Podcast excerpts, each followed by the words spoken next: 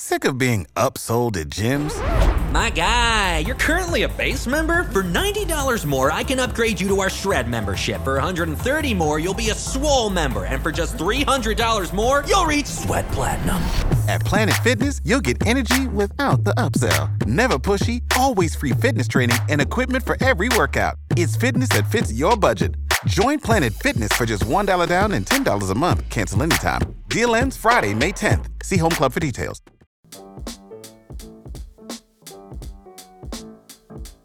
For the police department to, to, to, target an industry because there is a small number in that industry that did something violent, I think that that's, that was a cause for alarm, and I believe that some form of civil action should follow how the police department is reacting to it. These guys are not your normal citizens.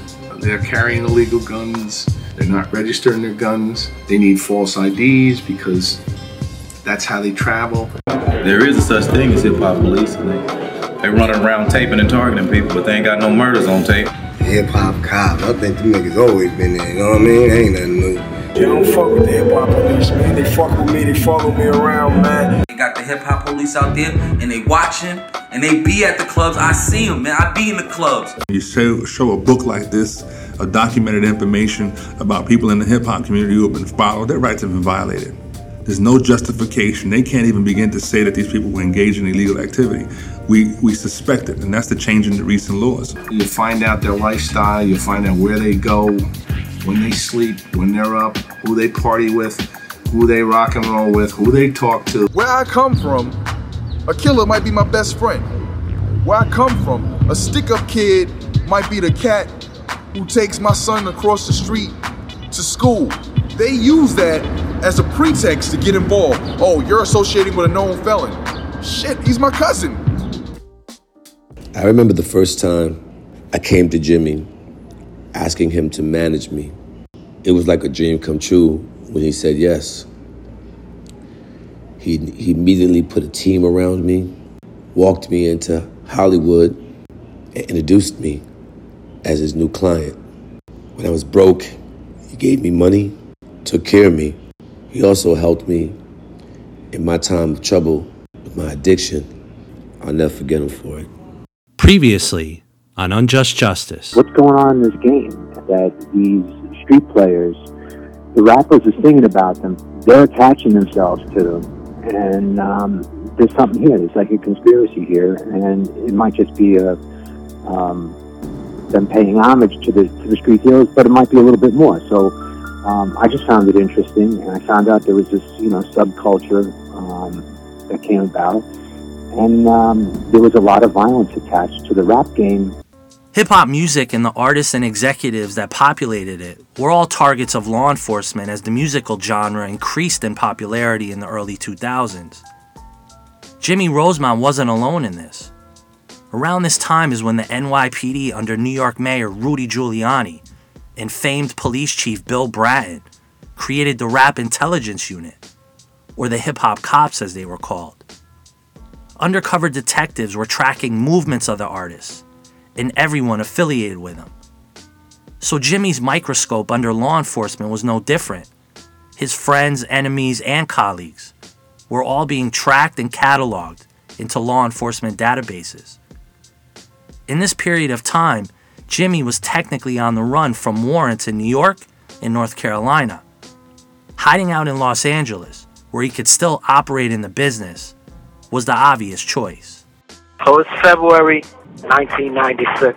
31 years old at that point. I just remember after, you know, Groove Theory's on tour, I think I stay out in LA for a little while. They were traveling like to San Francisco net. And I go into the hotel. This is a hotel that I used to stay all the time, the Montrose. On a side street in, in um, Hollywood. And uh, when I go into the hotel, I notice that the front desk guy is different, but and he's looking at me. It's a little boutique hotel. I go up to the third floor, second floor I was at, and um, my keys wouldn't open up. And so I go back downstairs and I go to this stranger man, but I, I stay there all the time. I know all of the workers there, and I'm like, hey, for some reason my key won't won't open up my door. And he says, oh, well, you have ID? And I said, I show him my ID. I was going under the name of Samuel Fogel at the time. He went in the back with my ID, comes back out, he gives me the key. I go upstairs, I'm jet lagged, I'm tired like crazy. I hear walkie talkies when I'm walking past one of the rooms, but it's not triggering to me like what's going on. And I go into my room, and I notice that all of the shades are pulled back. And I'm like, ah, something don't feel right. I take the gun out, I put it on my night table. I'm getting ready for bed, and I'm looking under the door in the hallway, and I'm seeing a lot of shadows. And um, when I look through the peephole, I don't see anything. So I crack the door a little bit, and it's marshals ready to kick in the door and they got their machine guns out and they tell me to, to get on my knees and don't move and X, Y, Z. So I, I get arrested for the warrants that I have um, in North Carolina. I have a warrant in New York for a firearm, and I have yeah, and then I get arrested with a firearm in the hotel room. Jimmy had been on the run for five years. In that day in Los Angeles, police had been tipped off about who he was and his whereabouts. They said that uh, an informant had told them that I was in the hotel. My belief is that informant was Haitian Jack who gave me up. Authorities sent Jimmy to North Carolina to face drug conspiracy charges he had been eluding since 1991. He was sentenced to 16 months in North Carolina and an additional two years in Rikers Island for the 1993 gun possession charge that he fled from while out on bail. While I'm in North Carolina, I call Shakim, and Shakim tells me Biggie's been killed. First of all, I, I, Tupac dies while I'm in North Carolina. And then Biggie dies. For the second time in six months, a star in the often brutal world of gangster rap has been gunned down. This time it was Notorious B.I.G. ABC's Anderson Cooper has the story. The rapper known as Biggie Smalls was shot several times as he sat in his Chevy Suburban early this morning outside the Petersen Automotive Museum in Los Angeles. Smalls had been attending a party honoring winners of the Soul Train Music Awards, at which he made an appearance Friday night. What's up, Cali? After the shooting, Smalls was taken to Cedar Sinai Medical Center, where he was pronounced dead. It appears as uh, as he was the intended target of this attack, and he was the only person who was shot. Though no arrests have been made, music industry sources on the West Coast suspect that Smalls' death may in some way be payback for the September killing of rap star Tupac Shakur. I get the news. I feel so bad about the death of these guys, man because I knew that I knew why Pac died. I I understood that part of it because of what happened at the casino. But the Biggie that really touched me and that hurt me, man. That hurted me to the point I just could remember shedding some tears after I got off the phone with Shakim because I think I had heard about it and I called to make sure. I said, "Yo, you in L.A.?" And he was like, "Yeah, man." This call is from a federal prison. I just came from the hospital, man. Dude is gone, man, and I just was in shock, man.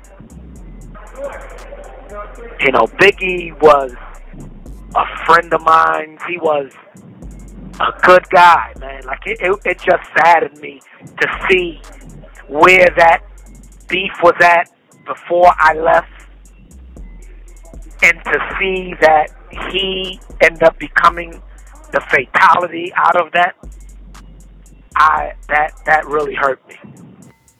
After being transferred to Rikers, Jimmy faced a proverbial fork in the road.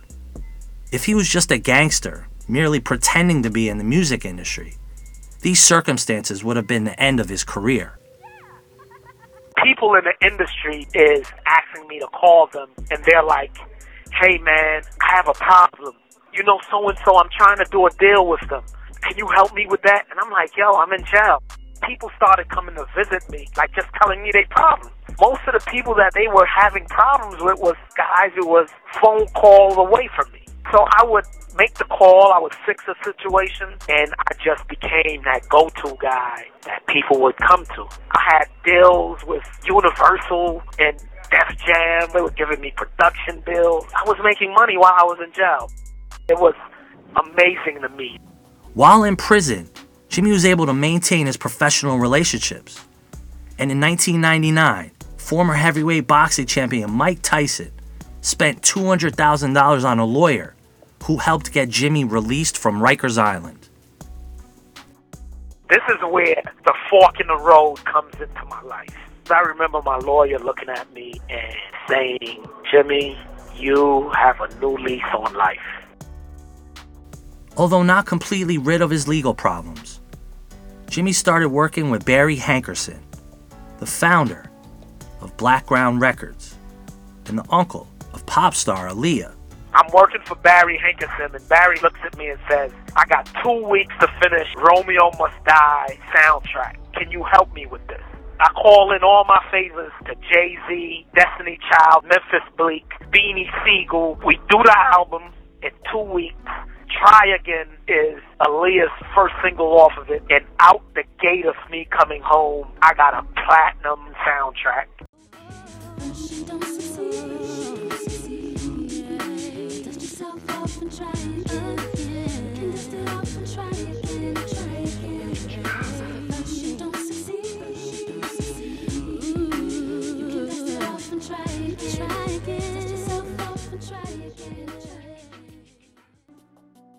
Two, three months later, Barry says, I'm doing exit wound. You think you could do the same thing again for me? I said, no problem, Barry.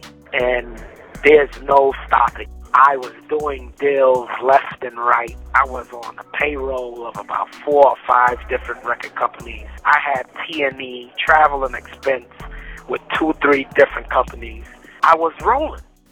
In this next series of clips, you will hear interview subjects Wendy Day, a recording industry consultant and founder of the Rap Coalition, Combat Jack, the godfather of hip hop podcasting, and acclaimed actor Michael K. Williams. With Henchman Entertainment, Jimmy was finding the talent and then going and doing deals with different labels so that you could have different artists at different companies. In the 90s, the industry was just busy snatching talent and gambling on any artist here or there if they had a spark. So there was money everywhere. The average production company was a 50 50 split. If the artist made a million dollars, the production company would make $500,000. Some guys, even today in the streets, can't believe if they knew me from when I was a kid. We know you. How are you able to do this? That was almost impossible for guys to understand. Listen, I was terrible as a kid, hands down.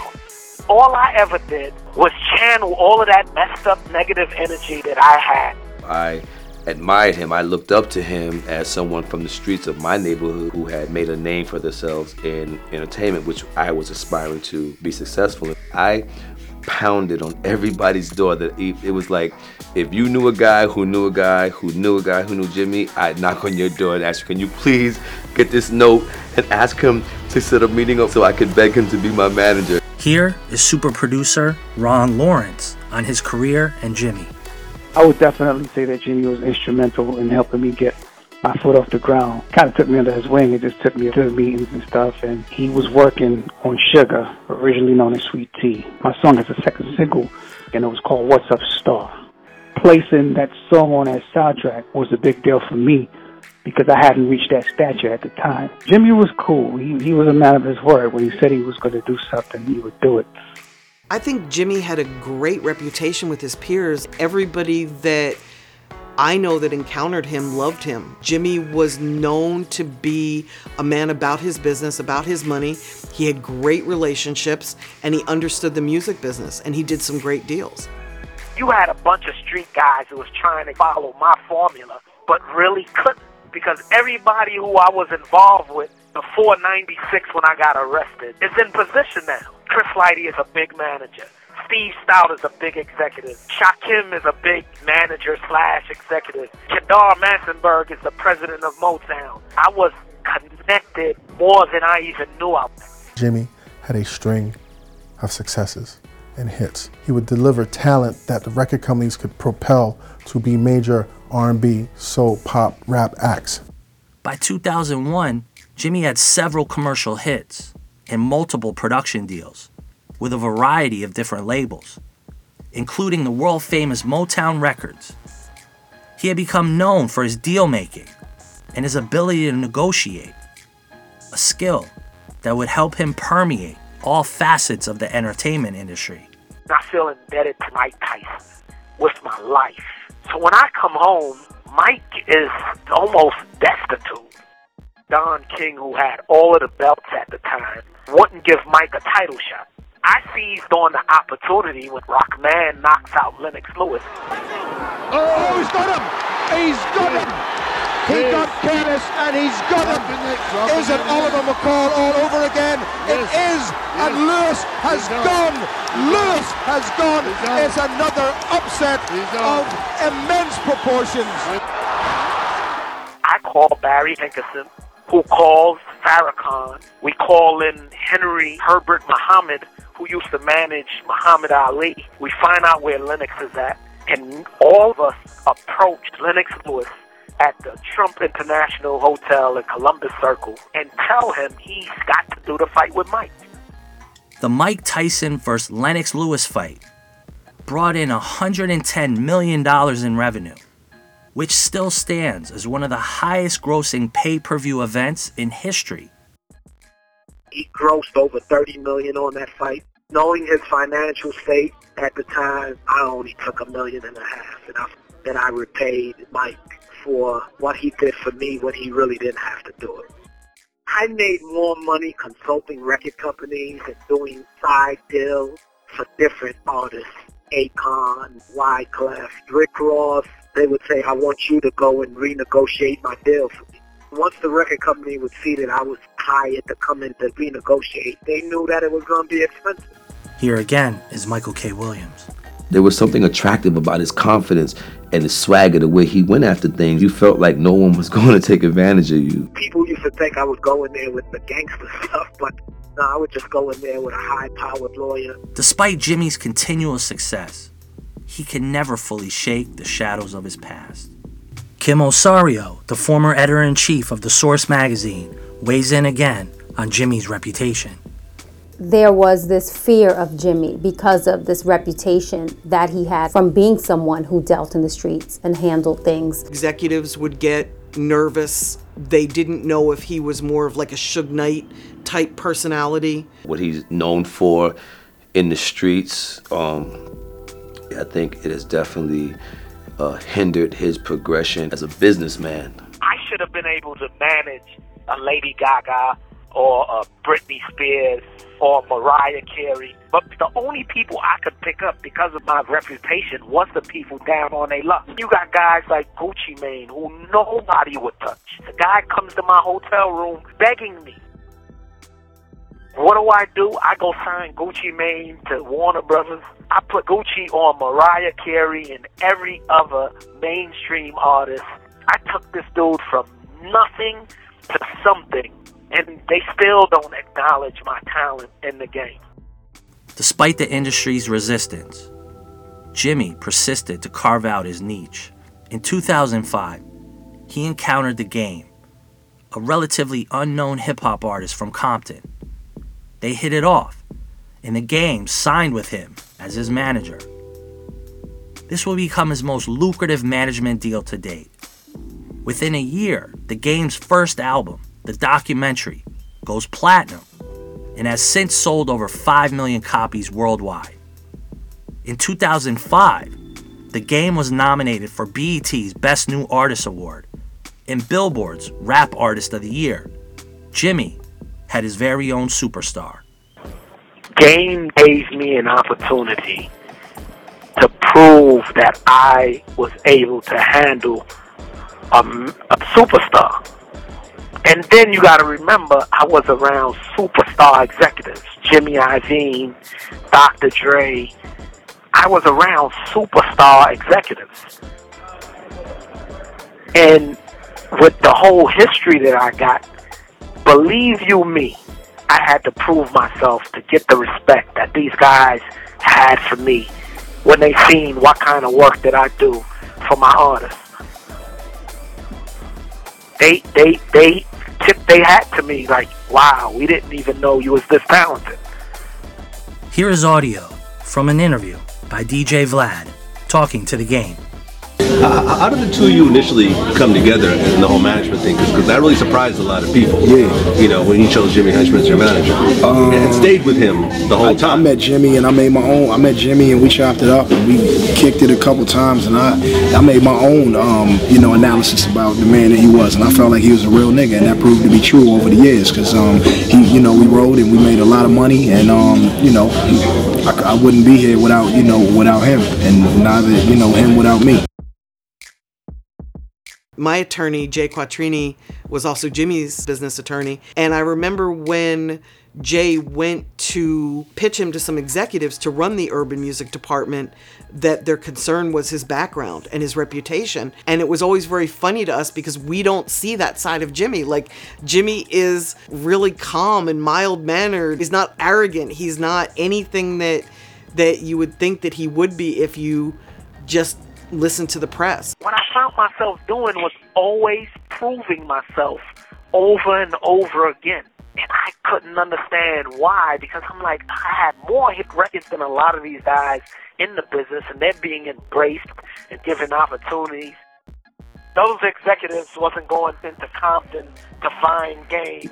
Them executives wasn't going to Detroit to get Mario Winan. Them executives wasn't going and talking to T.I. when they had a problem with him. And yeah, it took guys like me who understood the environment in the communities that they make all of the money from.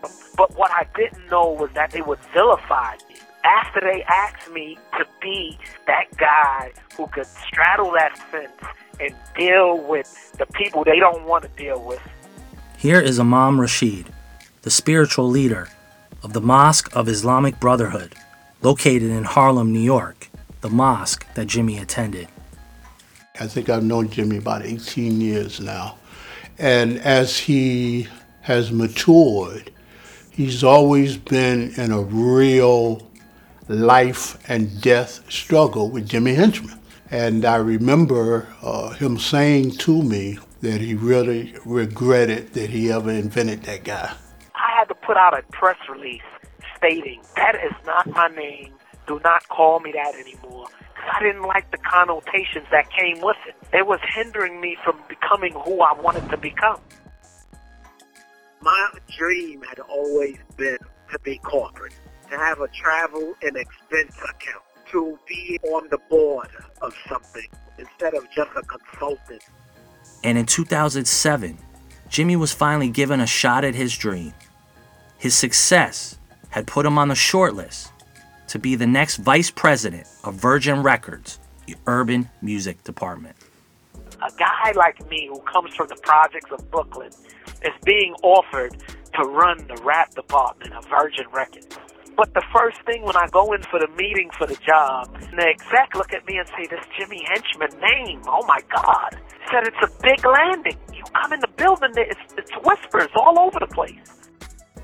Ultimately, Jimmy was not hired for that position. The then Virgin Records exec told him it was because of his reputation and that he had never seen so many people hate and fear a man so much. And that made me just realize that I wasn't part of the good old boys club. I just knew where I stood at that point. I was very disappointed, but I, I knew I had to keep working, keep doing what I do. That made me money and made me successful in my own terms. Discouraged by being passed over by Virgin Records, Jimmy broadened his business model and started producing television shows and films. He produced the original 50 Cent documentary, the national syndicated poker series Hip Hop Hold'em, and the movies Belly 2 and The Cookout too. After I saw the success of Belly 2, and I saw that we only spent 700000 however it grossed over 8 million at the time, I knew that that was the route that I really wanted to take. America is based off of the rags to riches. I would say, look, I came from the worst of the worst.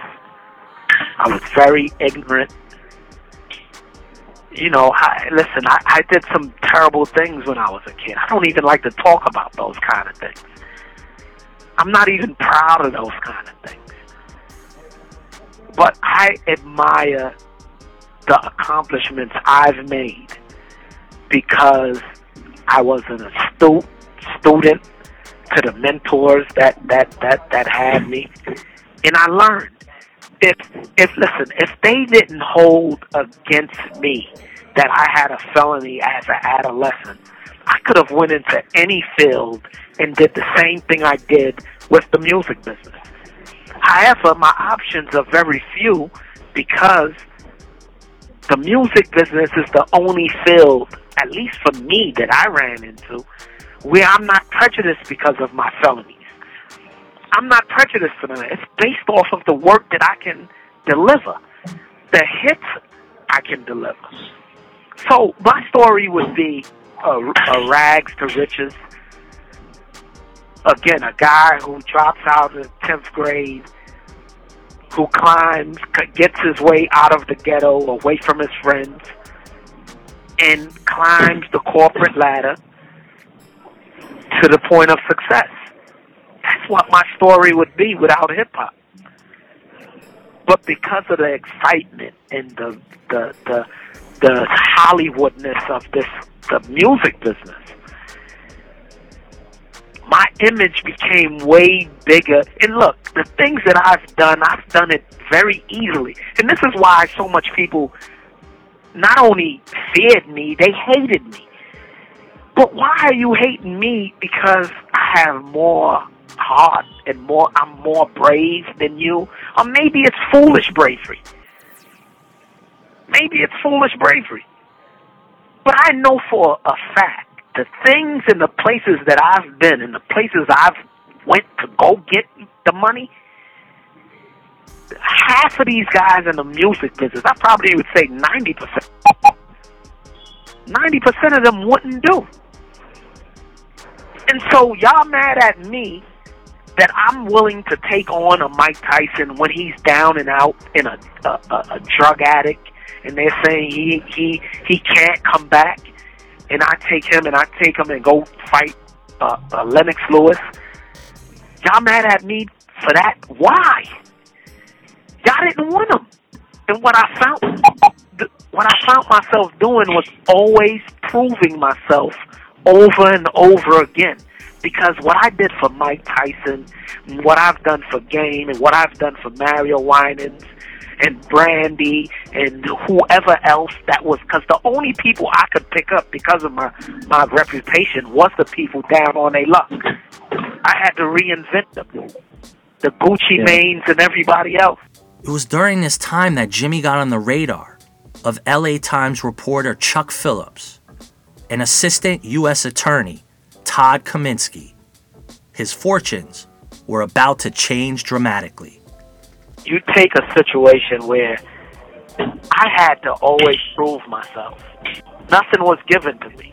That's all I know. All I know out of life is going to get it. And a lot of these guys didn't want to do it. They wanted to sit back on Sunset at the Beverly Hills Hotel or at the at the Paramount in New York or, or wherever and, and they wanted to they wanted the acts to come to them. And this is the thing that when the police is investigating me and the prosecutor Todd Kaminsky and them is investigating me and they see if I'm in Chicago and I'm meeting with, with some vice lords or some GDs, they thinking I'm going over there to talk to them like I'm some gang leader. But if the GDs feel comfortable talking to me about an act they got, and if I'm in that vicinity and I go and I go to a neighborhood that is gang infiltrated, I, what is wrong that I go in the neighborhood to the people that I know and talk to them about, hey, you got an act? Let me hear them. Come to the studio, or let's go to the studio. And this was the problem. This wasn't only because I was doing that in Chicago and in Detroit. I was doing that in Miami. I was doing that in California. I was doing it in the Bay Area. And they were looking at me like, yo, this guy is way too strong. On the next, Unjust Justice. somehow Chuck Phillips got my um my email and he emailed me and asked me could he interview me and I told him that um I told him that I was because I already knew what he was trying to do and I told him I wasn't I didn't want to talk to him. And um I told him if he wrote anything that was out of order that we we'd be suing him